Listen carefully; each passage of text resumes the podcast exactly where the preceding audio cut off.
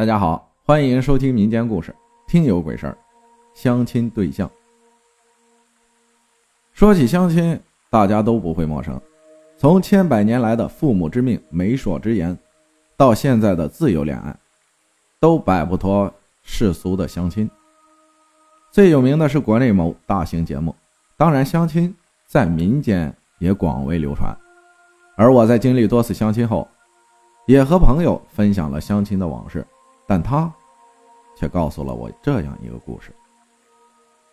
二零一七年五月，朋友经人安排，穿着一新、容光焕发的去和一个长相优美、人见人爱的女孩见面。女孩叫小林，身材婀娜，明眸皓齿，笑靥如花。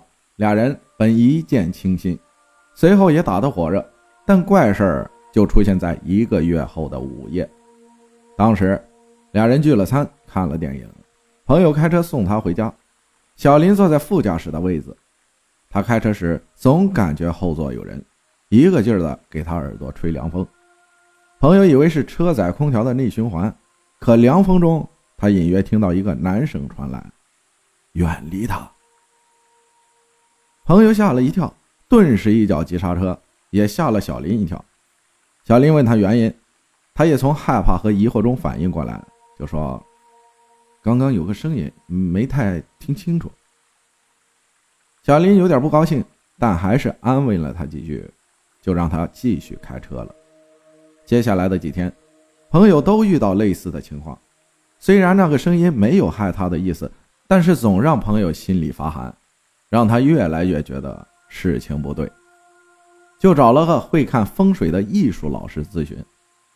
他的妹妹是艺考生，在这位老师的机构里学习过。彼此还算熟悉。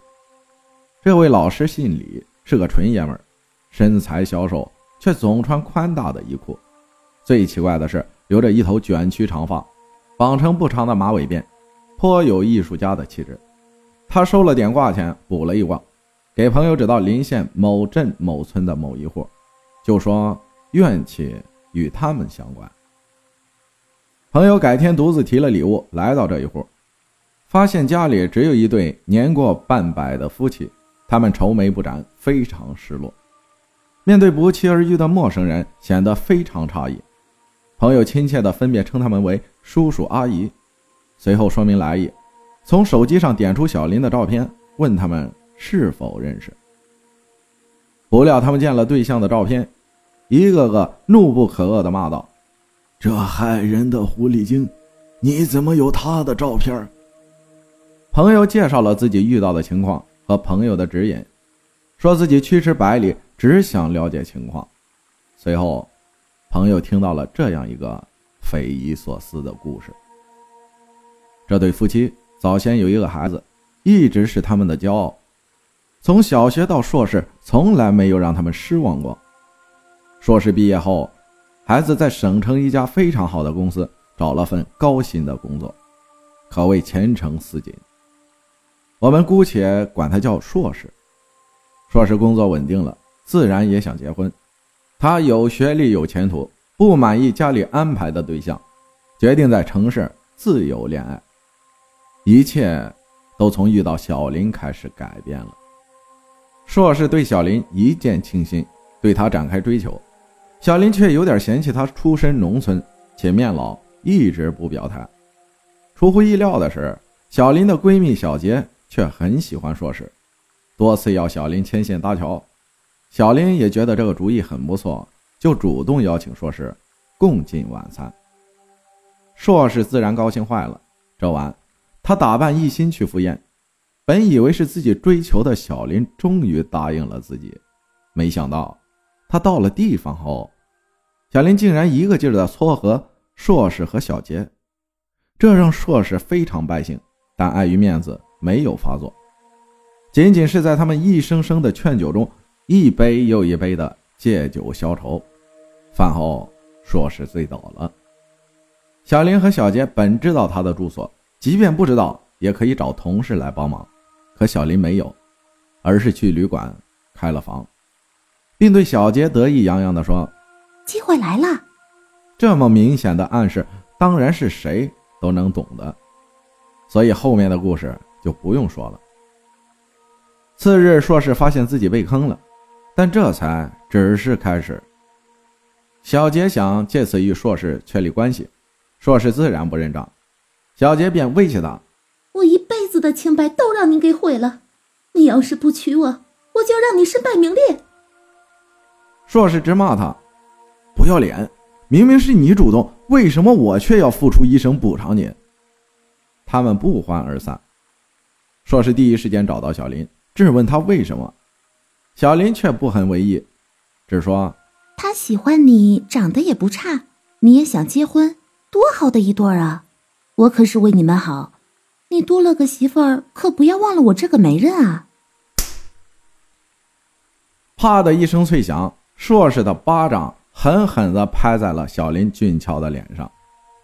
只打得他一屁股坐在地上。硕士说：“呸！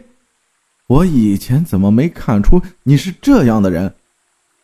接下来的几天，小杰想方设法让硕士答应，但硕士怎么可能屈服一场阴谋？终于，小杰和小林一起在公司闹起来了，指责硕士欺负女人，把他骂成了负心汉，影响一度非常恶劣。虽然硕士不止一遍地说明当天的情况，但是出现这种事情，始终是站在女方立场的人多，而且大家都不肯相信美丽的小林和小杰会做出不要脸的事情来。最后，硕士所在的公司迫于压力把他开除了。硕士这下丢了工作，失去了收入，还因为那件事而无法入职其他公司，可谓身败名裂。这些情况下，他萌生了报复小林和小杰的心思。于是，有一天，他抄起水果刀自制了炸弹，本想找到小林讨还公道，可是小林却不知所踪。他退而求其次，在下午挟持了小杰。光天化日之下，小杰的哭喊声引发众人报警。警方来到后，包围了硕士。硕士说明情况后。让警方联系小林。小林听说事情原委，也发觉自己做得过了，没想到最终发生这样的事情。他对警察承诺自己会来救小杰，然后挂掉电话后就关机，不知道躲到什么地方了。硕士的耐心有限，尤其在警察包围之下，更是易怒，不断用水果刀和炸弹威胁警方，叫来小林。可是小林手机关机，这让警方十分被动。最终，硕士被激怒，要杀死小杰。警方狙击手不得已狙杀了硕士，而小杰也被划伤，同时受到惊吓，昏迷了。事后，警方找到了小林和小杰，通过调查和审讯，很快还原了真相。小杰的父母和硕士的父母把小林告上了法庭。因为事情因他而起，他在硕士的追求下表态暧昧，不拒绝，不同意，借着撮合人的名义唆使并伙同小杰，一步步把硕士的人生路逼入绝境。劫持案发后，他又逃之夭夭，典型的罪大恶极。不过，结果却出乎意料，小林因主观上是想要撮合二人，没有恶意，只是事态发展太快，导致悲剧。所以，只行政拘留了十五天。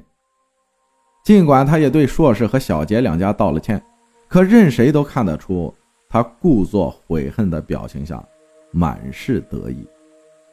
这下，小林可谓是名声大噪，成了所谓的“狐狸精”“响尾蛇”“黑天鹅”“杀人不见血”“害人不偿命”等恶毒词汇的代言人。小林很快就为老板找借口炒了。再也没人给他介绍对象了，小林不敢在省城待了，就回到了县城。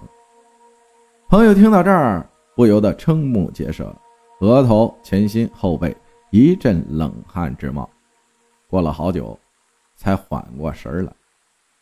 他随后又经多方求证，发现事实真的如此。他不禁想起小林和自己相处时，确实有些心思皎洁、精明的不同寻常。怪不得那晚他会听到有人对他说：“远离他。”原来是硕士的鬼魂缠住了小林啊！之后，朋友找了借口和小林分了手。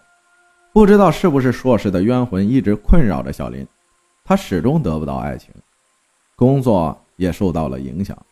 没过多久，他就在郁郁寡欢中喝药自杀了。这就是朋友讲的相亲女孩的故事。我听了之后也是感慨万千。果然是，害人之心不可有，防人之心不可无啊！善良的人才最美，美貌下的蛇蝎心肠，终会给自己酿成苦果。